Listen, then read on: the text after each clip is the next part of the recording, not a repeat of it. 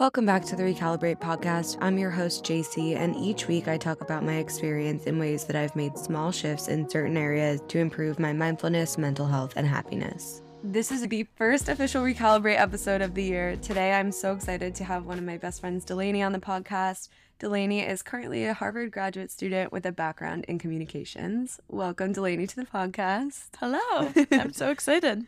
With the end of one year and the start of another, I feel like this time always brings up a lot of expectations and judgments among people, and everybody is talking about their New Year's resolutions, the new year, new me mindset. And while for some people it can be helpful, for others it tends to be a time with a lot of self-judgment and a lot of negative connotations assigned to it. Research shows that ninety-one percent of people do not keep their New Year's resolutions, leaving people feeling even more defeated than before they started. So I wanted to have Delaney on the podcast today because Delaney and I have very similar viewpoints on a lot of things like mindfulness and sense of self and self-care. But one thing that we differ on is our opinion on New Year's resolutions. So I'm very interested to dive into this topic with you today. So Delaney, what is your take on New Year's resolutions? It's like part of my routine. Like okay. Every year I know that I will make a few resolutions, normally more than one, at least for the past five years, like since I've been more into mindfulness. It's been part of my mindfulness practice. I'm a big phone reminder girl. So like I'll make a reminder for December fifteenth to start reflecting on what I want to encapsulate in my resolutions. And I'll spend normally those two weeks just it's kind of in the back of my mind on the back burner, thinking about the year and how it went and things that I think are missing, things that I did well, things I want to enhance. And then I'll start big and kind of dream big and think of things that I'm almost scared to wish out loud but want for the next year, and then think about, okay, how can I boil that down to maybe three goals? Mm. So maybe I do New Year's goals more than resolutions, but it's kind of thinking big, what do I want the next year to embody? And then boiling that down into like tactical, almost measurable goals. Yeah, I think New Year's goals is an interesting way to frame it. Do you feel like you spend more time reflecting on the past year and thinking about how you performed or what went well, what didn't go well versus goal setting, or do you think you spend more time on goal setting? More time on goal setting, because I think if you spend too much time reflecting on the past year, it's easy to be really self-critical. Critical, yeah. I will normally write it on an index card, and it's fun to go back to the index card from the year before, and it's almost in a humorous way, like you're approaching it with a sense of humor of like, where was my head at? What was I thinking? Where did these things come from? And some of them are kind of funny, like looking back, like some of them are things that I maybe accomplished in January of twenty twenty-two, so it's like, why did I even write that down? Like, that was like already happening. But I think approaching it with humor is important. And then definitely being more future leaning, I think, is key, because the whole point is to bring new things into the next year. So I think that's a good way to keep it healthy, is focusing on the next year. Yeah. What was one goal that you had for last year that you accomplished this year? Let me pull up the picture. There were seven oh for twenty twenty-two, which was excessive. I don't know if that's best practice for New Year's resolutions. One was to get crow and headstand in yoga, oh. which I did. But interestingly, it was I got each one a handful of times, maybe once or twice throughout the year, but now at the end of the year I can't do them again. So it's interesting how some of them are cyclical, like some yeah. things are upkeep versus like one-time milestone goals. Another was financial, of paying off my undergrad student loans before my birthday, which I did do. And I know some people like doing financial ones, some people don't, but I think when you're budgeting and thinking about what you want the year to like focus on financially, it is good if you have X extra dollars per month, like how do you make sure you're spending those in align with your priorities versus just saying yes to every dinner or brunch and then not really achieving your long-term financial yeah. goals. One was to wake up two mornings a week at six thirty a.m. and write for an hour. That absolutely did not happen. That was the most aspirational. And I think something that was missing from twenty twenty-two for me was creativity and writing. So I'm going to try to carry that through. But I think that's an example of maybe being too ambitious. Yeah. Like, that's very ambitious to wake up so early. I listened to a podcast and they had said that they like to call this time of year your delusional time of yes. year, because all of a sudden you just think that you're going to do all of these things that you've literally never done in your life. Yeah. Like, oh, I never wake up at six thirty. I wake up at nine a.m. every day. But now next year, tomorrow, I'm going to wake up at six thirty every single day and write for three hours and do all these exactly. things. Exactly. And you get into this trap of like, why do we think that we can do those things? Exactly. Like there's a reason you haven't done that. Yeah. Because it's like you need eight hours of sleep. deep. Exactly. Yeah, that's interesting. And it's interesting to see how some of your goals are really objective, like to get crow or headstand. Mm-hmm. And some of them are a whole overarching thing of financial stability. Yeah, and some are really vague. Like one was do nothing once a day. Yeah. Like just do nothing, which that's actually really hard to do nothing. So I would say my general thinking on it is it is a slippery slope and it can feel like you're putting pressure on yourself or being critical. But the reason I think I can make the case for a New Year's resolution or New Year's goals is that I think there's a season for everything, which I know you've talked about on other podcasts, leading into the pros of certain seasons and the cons of certain seasons. And I think this season, although it's kind of arbitrary, is a perfect time to carve out time for reflection and trying to make sure that the next chapter of your life is embodying what you really deeply care about. Because I think if you don't have an annual recalibrate button, um, it's kind of easy just to get lost in like the busyness of day-to-day life and not ever pick a time to do it. And so maybe for you, it's better to make your time of reflection and New Year's resolutions May or June, or if you kind of start new projects at work in September, September. But for me, I just think January is a good time at this point in my life. But again, I think you can make that season of reflection anytime you want, as long as you're actually doing it. Yeah, definitely. And I think this is a time of year when you're obviously doing it at a broader scale, but you also take a lot of time to reflect throughout the year, right? Yeah, yeah, yeah, yeah, totally. I think we both share kind of a love for collaging as a way to mindfully reflect. And it's like a mini vision board. It's fun to kind of envision what you want the next month to look like, or even weekend or day. We all make resolutions on any scale. Like some people at the beginning of the week are like, oh, I really want to eat a salad this week, and they'll do it. And that's a resolution, and you mm-hmm. can do it or not do it. So it's just, what scale do you want to vision board your life at? And that's why I like having multiple, because I think it's impossible that you're going to succeed in every resolution. But if you have multiple goals or resolutions, you're going to achieve some of them. Mm-hmm. So that's a good way to ensure that you're not being too hard on yourself. Yeah, right. And I think if New Year's resolutions is something that is truly helpful for you, then you should definitely do it. Do it. Go do for it. it. Why not? um, I think for me personally, I am a little bit adverse to New Year's resolutions because I think a lot of them come from a very critical, punishy mindset of all of the things that you're not. And they come from a place of lacking rather than things you want to add in. Like, I actually really like your approach of looking at your year and then being like, okay, what can I add in more of? That's such a mindful approach to it. But I think a lot of times, and what's portrayed in the media and across the board is, okay, what was all the things I wasn't this year? And like, what are all of the things about me that I need to fix? So I love to reflect. Like, I like to use this time as a time of reflection. And like we said, we reflected a lot of points throughout the year, but I think it's really about intentionality and your approach and your mindset towards it that makes the difference in whether or not your New Year's resolution is something that's going to be sustainable. And that is so interesting what you said about seeing it in the media, because I think it's so important to be mindful that companies and our corporate structure prey on this time of the yes. year. So it's like sober January, like take alcohol out of your life and use our new zero A B V alcohol and gym and get these clothes from X brand. So be so mindful of the commercials that you're taking in and the media and like when you're walking around what you're seeing, because it is so important to be mindful that we are fully victims of the content that we're taking in around this time of year, especially. Yeah. And the taking away thing is so true. It's like, cut out sugar, cut out alcohol, cut out these things. But it really should be like, add things that you yeah. want. I, like, I what, really like that takeaway. What can you add in? Exactly. Like, that's the perfect point. That companies and media prey on our insecurities. Mm-hmm. And everything mm-hmm. that we're not, they try to sell us a problem solving mm-hmm. to this thing. Like, anything that you're lacking in, a company is going to use this time and say, oh, you're lacking in this. We have this product and it will fix everything. Exactly. And if you think about it from like you're vulnerable thinking about what you want to improve, if you let that leach into your thinking, that's where you get the punishy, toxic yeah. resolutions, I think. And it can come from people in your life too. Like if you see someone in your life that maybe doesn't have the same outlook on something and they're doing something punishy, it's easy to compare. So I think it's really important to like not compare your resolutions to other people's. Yeah. You're on your own journey. Yeah, it's so personal. And it's also a really weird paradox, at least for me, of accepting who you are, but then also encouraging other parts that you want to bring into your life. So true. Because especially for us, I think something that I've at least worked a lot on is accepting where I am in the moment and balancing that with, okay, there's, I'm not perfect. Like there's still a lot of things that I want to change or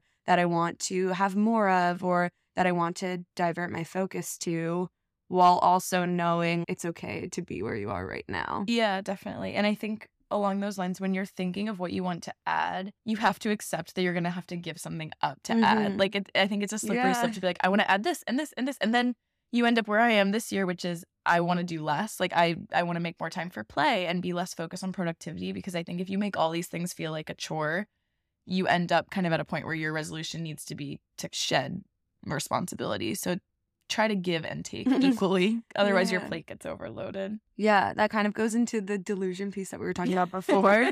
If you're just saying, okay, I'm going to add in all of these things, how are you suddenly, by next week, going to have twenty more hours in your week to implement these new things? Exactly. You won't. Like, that's such a good point that you have to figure out, okay, what's important to me? What do I want to give up? And what do I want to focus on? And one of my friends, she's going to laugh when she hears this, always talks about optimizing different areas of your life. And she'll say, okay, what are you optimizing for? And it, whatever it is, it's fine. Like everyone has a different thing that they want to optimize for. Some people want to optimize for financial stability. Some people want to optimize for love or relationships or literally fun, anything. Even just fun, fun yeah. like exploring. And like based on what you're optimizing for, how you make decisions are going to be different. So mm-hmm. I think it's the same thing with New Year's resolutions or any part of your life. You have to decide what's going to work for you. What are you going to give up in order to add in, and then play around with that balance. You can't optimize everything. Yeah. So even though, yeah, so I true. think people want to. You want to. Everyone wants Everyone to. Wants I mean, to. If I could go to the gym and make a nice meal and go to boozy brunch, I would. Yeah. You got to mm-hmm. optimize for one of them. You can't do all of them. I always think about this meme that I saw, and it was Maslow's hierarchy yeah, of of like things, and it was like sleep, social life, self, pick one, and you're always trying to find the balance between all of them. Yeah. And I think at different phases of your life, different ones are going to outshadow each other, but it's it's a hard balance for sure. Yeah. I mean, that's why we're chatting about it. Pickle for sure. Yeah. I was really interested to find out, why is New Year's Eve or New Year's in general a point where people are so motivated to change? Why is this the one point of year? It could be any time, but something about the end of one year and the start of another, even though there is one day in between them, mm-hmm. is like when people are motivated to change. So I looked into this, and there's very interesting research into what other times people are motivated to change throughout the year. In a study, they basically gathered a bunch of data sets and looked into times where gym attendance was really high, or people were Googling certain terms, or people were entering in things into a specific goal-setting website like Notion or something, and where there were spikes in this data. That's so interesting. And they found it was start of a new week, start of a month, after birthdays, after specific holidays like Labor Day, Memorial Day. That is so um, unexpected. But not Halloween, not those types of holidays, but random holidays like that. And then obviously New Year's Eve, but they all emulate the same spikes. That's so interesting, because all of those come with more time off from work. Yeah. So I wonder if it's people slow down and actually have time. That's to reflect. A really good point. Like Labor Day, Memorial, like what do those all have in common? Even a Monday, you're yeah. you have the weekend to kind of sit with yourself more than normal. Yeah, actually that's a good point. I didn't think of that. Like you're not inundated with work all day, and you yeah. actually have a second to breathe, so you start thinking about things. And I know a lot of people work through the holidays, but a lot of people have like a solid two weeks yeah. off. So. Yeah, or even just a couple days more than normal. Yeah, yeah. That's Maybe. very I'm interesting. Intrigued, interesting. Yeah, and I think it also goes in with the fresh start effect. So that's another thing that I've looked a lot into, because there is research to show that having a fresh start, like a new job or moving to a new city or the start of a new week, a new year, can lead to behavior change. And this is because we tend to think of life in chapters. So you mm-hmm. kind of mentioned this did, in the beginning, yeah. like this is a new chapter, and that's how you like to reflect on it. And character energy. Um, yeah, Delaney and I like to say with our friend group, we operate in seasons. There's certain events that are season finales. Literally a sitcom. And yeah, it's a sitcom, and there's finales and season premieres. Literally. And there's just like different chapters based on characters move to yeah. Boston. Yeah, characters, characters to enter the That scene. Was my least favorite episode when, when my favorite character moved to Boston. That's terrible. That I makes sense. Yeah. That, that def- 'cause I think even too, when you're packing and envisioning your new routine, you're kind of envisioning what you want to be. Definitely. When you move to this new place or start something new. Yeah. That's really interesting. And people think of, if you think back on your life, you have your college years or your years doing a certain job or your years living in a certain city. It's easy to compartmentalize different parts. And then an interesting point that I thought I heard of about this fresh start effect is people think that we're further from your past self, which gives you the license to assign failures to a past person. Interesting. Yes. And I also would wonder if maybe post-breakup, it would be kind of the same thing. Yeah. You blame it on the relationship versus... Yeah. That's so interesting. I never have heard of that. Yeah. So I think failures is a big ego thing, and it's really hard to just write off your failures. Like you yeah. tend to ruminate on them a lot, or you can't change your identity from those failures. You tend to get stuck in it. But when you think of your life in chapters or in this fresh start, you're able to just be like, okay, that was me then, and this is me now. And either being in a new an environment or surrounded by new people or just having a different routine allows you to write off those failures and so start again. Yeah. I think there are times when the fresh start effect is definitely helpful. Definitely. Totally. It's kind of like that January and May that I talked about. Like, it doesn't have to be yeah. January. Yeah. New era.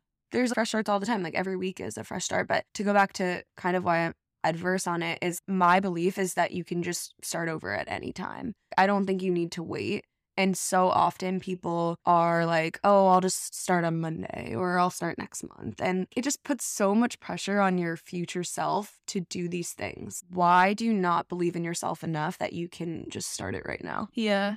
I think a lot of it does come back to that fear of mm. failure. It is just silly when you think about yeah. it. Like, you're waking up and you're the same. Yeah. I don't know. It's just like, I, I feel like it leads to just this sense of anxiety. I remember periods of my life where I used to do this, and Sunday night when I said, okay, I'm just going to start on Monday, I'd be like, ugh. Like, exactly. I just don't, I don't know. It puts so much pressure on it. I think maybe too, thinking about a resolution where you're excited to do it. I think if it's a positive resolution, it should be something you're short-term looking forward to do. I think that's how you avoid the punitive yeah. resolutions or the fear of failure resolutions. Because for Crow or Headstone, I was like, I'm excited to go to yoga because I have this goal. But if I didn't get Crow or Headstone, I was like, well, I'm still going to yoga, which I love to do. Mm-hmm. Or if you're trying to eat more vegetables, you shouldn't be dreading eating the yeah. vegetable. If that's what you're dreading, then you have the wrong resolution. Totally. Like, and I say that, that's funny that you mentioned the Crow or Headstand thing, because in my classes, each month I'll work towards a peak posture. And a lot of times, like, students don't know what the peak posture is before coming. And they'll come to class, they'll try headstand or whatever. And if they don't get it, I notice they'll start to feel a little bit defeated or whatever. And I always take that point in class to remind them, you didn't walk into yoga knowing that that was the pose. So that wasn't the point of the class. Like, the point of the class is just to take sixty minutes and be in your body and tune into how you feel. And it wasn't to get this one pose. Even once you get the pose, like, what does that even mean? You just can tell other people like about exactly, it. Like, exactly. it, but it is cool, right? It totally depends on your mindset. Like, for you, you wanted to get it and it would be just a fun thing and you'd feel proud of it. And I don't know, it's like it's more play. Fun. Like, yeah, I like how in your class you call it playtime. Yeah. That, that's how you should approach your yeah. resolution. It shouldn't be performance time. It's playtime. Yeah, totally. I agree. And those are times when fresh starts can be helpful, but I also looked into times when it's not helpful. There was an interesting study that looked at M L B players, and it used it to explain this effect. So players can get traded in the middle of a season and causes disruption for their careers or whatever. Mm-hmm. And there's two different leagues in the M L B. So you can get traded cross-league or within your league. And if you get traded across league, your statistics get wiped. But if you get traded within the league, your statistics stay. Okay. And they looked at players that got traded cross-league and within their league. And they found that when a player is on a roll, like they're doing amazing during the season, and then they have a disruption and they get traded cross league, white, their performance went down. Wow. But when they were doing really badly and they got traded and they had like a fresh start, their performance started to go up. Wow. So you tend to do better when you have that clean slate. Interesting. Yeah. It goes back to the mindset thing. It actually has nothing to do with getting traded. It's just where you were at. What was your belief about where you were at? Yeah. And then how does that change when you either keep or lose your... Yeah, your... and I think that's so interesting that it's like a quantitative validation. Yeah. Like, how do you think about where you're at? I think in our society is so quantitative, yeah. like especially with health and wear. I know you're so pro wearable, but for me, sometimes I don't like to quantify my health because I want to feel how I'm feeling, and I don't want to know numbers because then it'll give me this whole new wealth of knowledge to judge where I'm at. So I think it's really interesting how data plays a role in how you feel about where you're at, because baseball is such a statistics sport. Mm-hmm. If they weren't keeping track of that, I'd be so curious, like, how it would impact their being wiped. Yeah. Like, that's... I know. I think that's the case pro or against wearables across the board. Like, I have a friend that uses the Oura ring, which tracks your sleep and recovery and gives you scores on them. And she actually won't check her scores till the end of the day because she found if you check them first thing, regardless of if you had a good night of sleep or bad, whatever it tells you, like, that's how you'll embody the rest of your day. Self-fulfilling. Yeah. Like, if it's like, if you woke up and you're like, oh, I feel fine. And then your thing told you, oh, you, you should feel like crap. You had a horrible night of sleep. You slept terribly, whatever. Then you'll feel more tired throughout the day. But adversely, you wake up and you feel you had amazing, restful, deep sleep. You'd be like, I feel so good. I like climb a mountain. Yeah, it just like yeah. it dictates your mood. So again, I've totally fallen into that trap before. Like, I can completely see why it's not helpful. I think for me, I'm just interested to see. And I feel like a lot of times, especially with a lot of health issues I've had, I've spent so much time trying to understand my body better. And it gives me a baseline to help me to understand. True. But yeah, the other way around, there are totally times when I let it dictate my mood. Yeah. You have to be so mindful of it. Yeah. I think you do a good job of it and it serves you well. But for me, hard. Yeah. I'd get sucked right in. Yeah, for sure. I think a lot of people do. But moral of the story, be careful how you quantify your progress towards your resolutions. Definitely. Because that is a... Depends yeah. on who you are. Yeah. And I love what you said. It's all about just listening to how you feel and mm-hmm. tapping into that, and then just spending that time getting to know yourself and what works best for you. Definitely. Because this is a time where so many people are going to try to say, do X Y Z thing and you'll achieve whatever you're looking for. But no one has that one answer. Yeah, one hundred percent. It's very personal. And I think checking in with how you feel can help by having a visual reminder of whatever your resolution was, because it reminds you to check in with your progress and how you're feeling about it. Mm-hmm. Versus if you just shove that index card in your drawer and you kind of forget you have it. It's like, yeah, how are you going to remember? Yeah.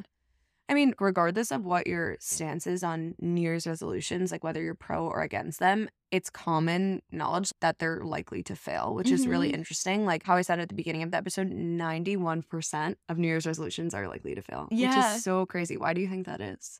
I think sometimes the goals are just too lofty. The gym thing is just crazy. Again, back to your point, why do you think you would start going? If you don't have a good underlying reason or an emotional motivation, that is just not going to happen. Yeah. Like, I think a lot of them are not customized enough. I think people feel like they have to choose from this menu board of the ten most popular New Year's resolutions.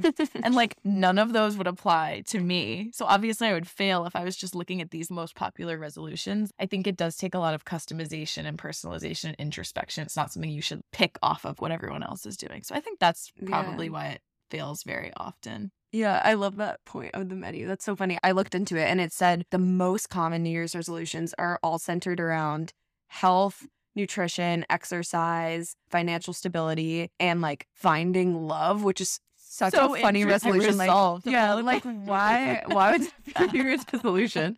Um, but people do tend to bucket into these categories. I don't know. There's so many that just people don't talk about. Yeah. And some of them are just too big. I liked my one of do nothing. You would never find that on a yeah. top ten list, but that was perfect for me that year. So I think if people chose more carefully, maybe the rate would go down. I don't think that explains the full ninety percent though. Yeah. Why do you think it's... Yeah. So I think people make a goal without a plan. They tend to just say, I'm going to do X thing, but then they don't figure out how they're going to get there. Mm-hmm. I think they put too much pressure and they go all or nothing and then they burn out. They do it from a place that's rooted in self-criticalness and that cheesy quote, you can't hate yourself into a version that you like. Um, one hundred percent. And I think that, that people also spend a lot of time goal setting, but they don't do the reflection piece before. True. Like, I think in order to get to those customized personal goals or intentions, you have to spend the time doing the reflection piece. A hundred percent. Picturing the yin and yang when you're yeah. making your resolution, make sure you're, you're giving something up if you're taking something on. Or if you want to give something up, like smoking, figure out something to fill that that's healthy. Exactly. I think that's a stumbling block. And I think you have to kind of change the identity that goes along with it. I talked about it in the habits episode, but a lot of the times the reasons that we have quote unquote bad habits or are resistant to change is because our body and mind have literally picked up these things in order to protect us at mm-hmm. a point. And it's not because you're a bad person that you do these things. It's just because your body thinks that that's what's keeping you safe. And at a certain point, it might have been the thing that was keeping you safe, but then we never really unlearn those things. one hundred percent. And it's hard to unlearn those things. But there's a lot of pieces that go into it. With the habits thing, a lot of it was identity shifting. Like, you can't just say you're going to do something, you have to really become the type of person that would embody that. And then also just knowing that it's something that's sustainable and it's True. Not something with an end goal. Like, around December last year, I wanted to meditate more. And I remember I talked to you about it. You're the reason that I started picking it up again, because I was like, I don't know what it is. I just can't get myself to meditate. Mm-hmm. And we were like, okay, we're going to text each other every day. I'm going to start small. And it was in December. I could have just been like, next year, yeah, I'm going to meditate. In January. In January. And who knows, like, what whim would have come along. Exactly. And- but I was like, no, I just want to start it right now. It was the middle of the week. I didn't wait for a Monday. I think it was a Wednesday or something. And I just said, okay, I'm going to meditate for two minutes or like five minutes every day. And I was like, what's the easiest way that I can achieve this? How is it going to be as frictionless as possible? Mm-hmm. You made a plan. Yeah. So critical. I made like a plan. Made a small plan, but it was a plan of yeah. us texting each other and holding each other accountable. And I think this is where tech can be so helpful, is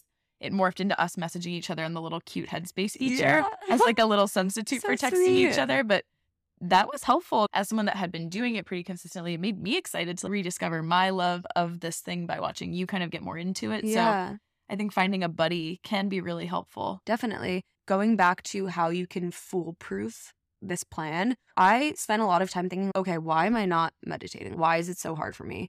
And I was spending twenty minutes looking for a YouTube video to find. I can't find any. I'm getting caught scrolling on my phone. I say that I'm going to do it at the end of the day, but then I get tired. I'm not carving out enough time. I tried to identify all the points that were making it difficult and then figured out how I could make it easy as possible. So you recommended Headspace to me. I downloaded Headspace and then I was like, oh, I don't have to scroll anymore. Mm-hmm. I can pick a course and then it's pre-selected. I set up automations on my phone so that after my alarm went off, it just opened the app. I didn't even have to think about it. So yeah, there's going to be times when you're tired and exhausted and you don't want to do it. So in those times, how can you make it as easy as possible? Yeah, kind of like playing defense against your more tired, less motivated version. Yeah. Envision yourself in your worst state. You just got home from work. Yeah. Like, you don't want to meditate. Yeah, you don't want to do it. I think we make New Year's resolutions thinking of ourselves as like this most perfect, ideal, amazing state. And we're not that all of the time. Almost never. Almost never. We're, we're never that person. Typically, we are the person yeah, coming home so from work that has to do laundry and dishes. And exactly. When you start to think of, okay, imagine I'm that version all the time. How can I implement this habit? Mm-hmm. How can I implement this goal? Like, how am I going to realistically implement this into my life? A huge lesson I learned this year was really focusing on there's no end goal for a lot of things. Mm-hmm. If this is something you really want to implement into your life, it's okay if you don't do it every day, if you fall off. It's just about continually getting back to it and finding consistency with it. Going back to meditation, I talked about it in one of the episodes. I had like an eighty plus day streak and then I lost it because life happens. And if I were to just drop off at that point and then be like, oh, that's it, I'm done, I, I failed, I can never meditate again, then I would have stopped. But now this morning I realized, in one more meditation, I will have hit five thousand minutes of meditation. So exciting. Congratulations. And that's like eighty-five hours of meditation. Yeah. And that is so much more powerful than just meditating every day or losing a streak. Like, it's the accumulation of habits and how it starts to trickle into your life that I think makes the most difference. Yep. Andy always says, consistency over duration. But yeah, to sum it up, I think there's a way to approach these in an intentional way. Yeah. And we're not perfect. There's always things that we can do to improve or learn, do better. And there's just a difference between being judgmental and inviting in something new. You can reflect and appreciate how far you've come while also thinking about, okay, what are some things I want to invite in? I heard someone put it a really good way. Instead of being critical, a different way to look at it is to be really strategic and analytical about it and think about how you can design solutions to problems that you're facing rather than just putting shame on yourself. Yeah, I like that. Viewing it as a problem versus a personal problem. Like, yeah. The problem is I don't have enough time to do this thing mm-hmm. that I want to do. And then solving. I love that. Yeah. And to go one step further, you can't solve a problem unless you understand why it's happening. Yeah. So to go back to the meditation piece, I wasn't just like, oh, I'm a failure. I'm like, an, I'm not a mindful person and that's why I'm not meditating. No, realistically, why am I not doing this thing that I want to do? It's something that's positive for my life. I know it will be good for me, but logistically, these are the reasons why I'm not meditating. And once I understood those problems, I could figure out a way to solve it. Yeah. And there are reasons. Yeah. So I think like shifting from being judgmental to being analytical and thinking strategically. And then also the reflection piece of just thinking about how you want to be in the world. And everyone's going to have a different answer to that, but figure out what are the qualities you want to engage in and then what are the qualities that you don't want to engage in this year. Yeah. Like, I think at a baseline, it's just how you can support ways to be the version of yourself that you want to be. Yeah. But I think it's hard because it's a combination of being present with where you're at and then also influencing what you want in the future. Mm-hmm. And that is what tends to create conflict because you have these two selves almost and you have this future self. And we're so mean self. To the past self yeah. too. Like the past self deserves I some know. Love. Yeah. I think if you're thinking like, oh, well, I made that resolution in twenty twenty-two and it just totally failed. Well, maybe you didn't see where the year was going to take you and you brought in something different that you're not giving yourself credit for. Be nice to yourself that woke up on the Tuesday in February and decided to stop doing this intense workout plan because there was probably a reason. Yeah, totally. You couldn't have figured out. Yeah, and that's another thing. Like, it's okay to pivot. That's a perfect point. Right now, if you think of a, something you want to implement in the new year and it sounds like a great idea, and then you get to February and you're like, I hate this. This is yeah. not bringing me the yeah. happiness that I thought. It's okay to just stop and yeah. try something new. Definitely. Like, you can restart a million times. Yeah. But I think people get stuck in that sunk cost. Yeah, it's very weird how we're wired like that. I think we love being able to say that we did this lofty New Year's resolution, mm-hmm. but that's the worst reason. I know. I'm very torn of should you share your resolution with others or should you not? Because I think if it's a good resolution, it should be so personal. It's almost vulnerable to share. Mm-hmm. But then I think you do lose out on that sharing can keep you accountable piece. But I think when you don't share, it also protects you from these ego-based external resolutions. So I'm always very torn on that. Like, yeah. Do you tell people? Do you not? Yeah. I think it's helpful to tell people in not an ego way, but in a way that kind of shares that everyone is not perfect. Because yeah. I think sometimes it's easy to look at someone who has their life, quote unquote, all together. And seemingly on the outside, it looks perfect, but they don't know your inner thoughts and what you're struggling with. And I think if you do take time to make them a personal goal and something you want to invite in, you probably would never know that about the person. That's so. True. That's true. You think someone's like arrived, but yeah. in air quotes. Yeah. But they had to make resolutions to get there. That's very true. Yeah.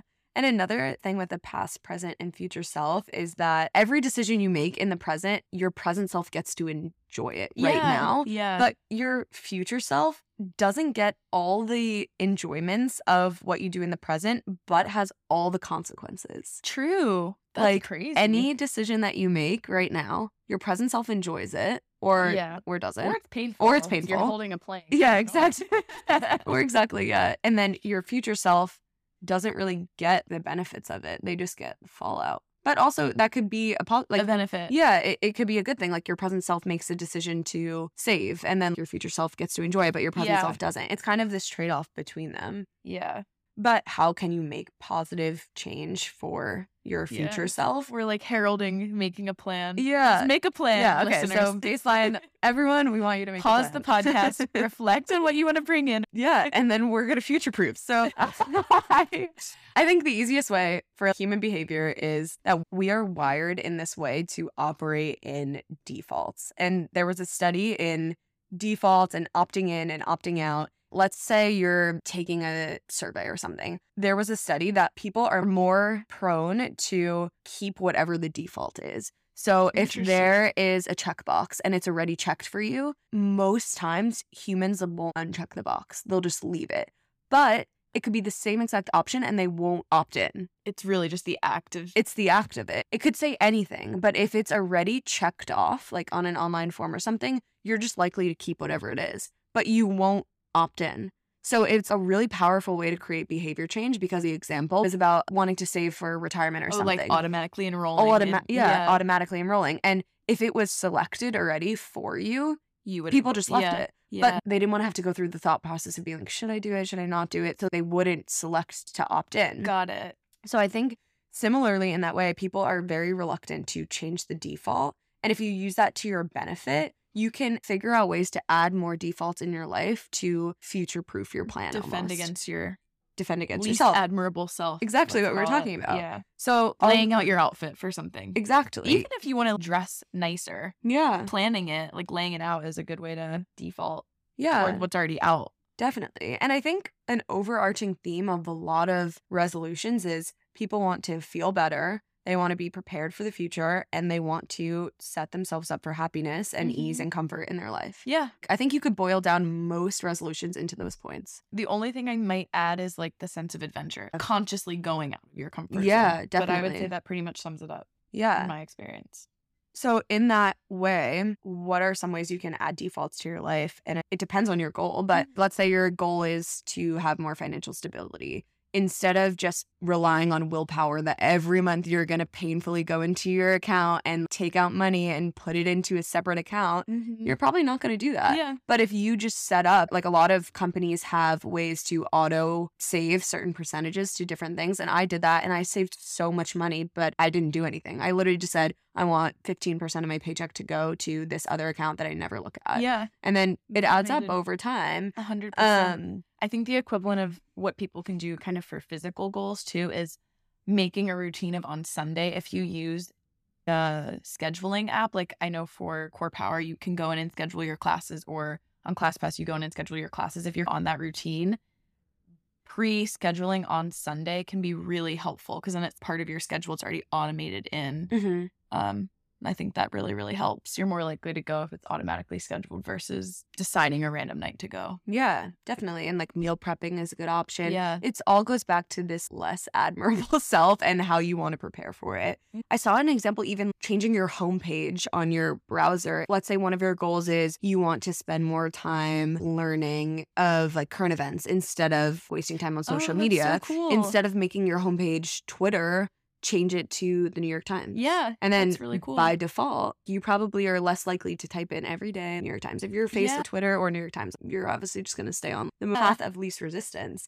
But if you're able to change that default, it's an easy way to add it in for yourself. Yeah. Another one I've been hearing a lot is people want to read more for pleasure, which I'm totally all behind. Yeah. I think pre-reserving books in Libby is another really good way because yeah. it just shows up and automatically you're more likely to read versus going mm-hmm. and finding a book in that exact moment. Definitely. Or how can you make that experience the most easy? Put out your book next to your bed, mm-hmm. put your phone in a different room. So many of these things we just expect to do out of willpower. But at the end of a long day, it is so much easier to just scroll on your phone, not put anything, get that quick dopamine, then pick out a book and read. Yeah. So how are you going to create those boundaries for yourself if it's something that you really want to implement? Yeah. And if it's something that will make you feel better? Yeah, that's spot on. Another thing that I think is helpful is having a plan A and a plan B. I talked about this in the morning routines episode of having a low, medium, high effort I loved that. plan because I loved it's that the same so thing. Much. Like not every morning you wake up and you feel amazing, ready to conquer the day. Some days you wake up and you're so tired and you don't want to do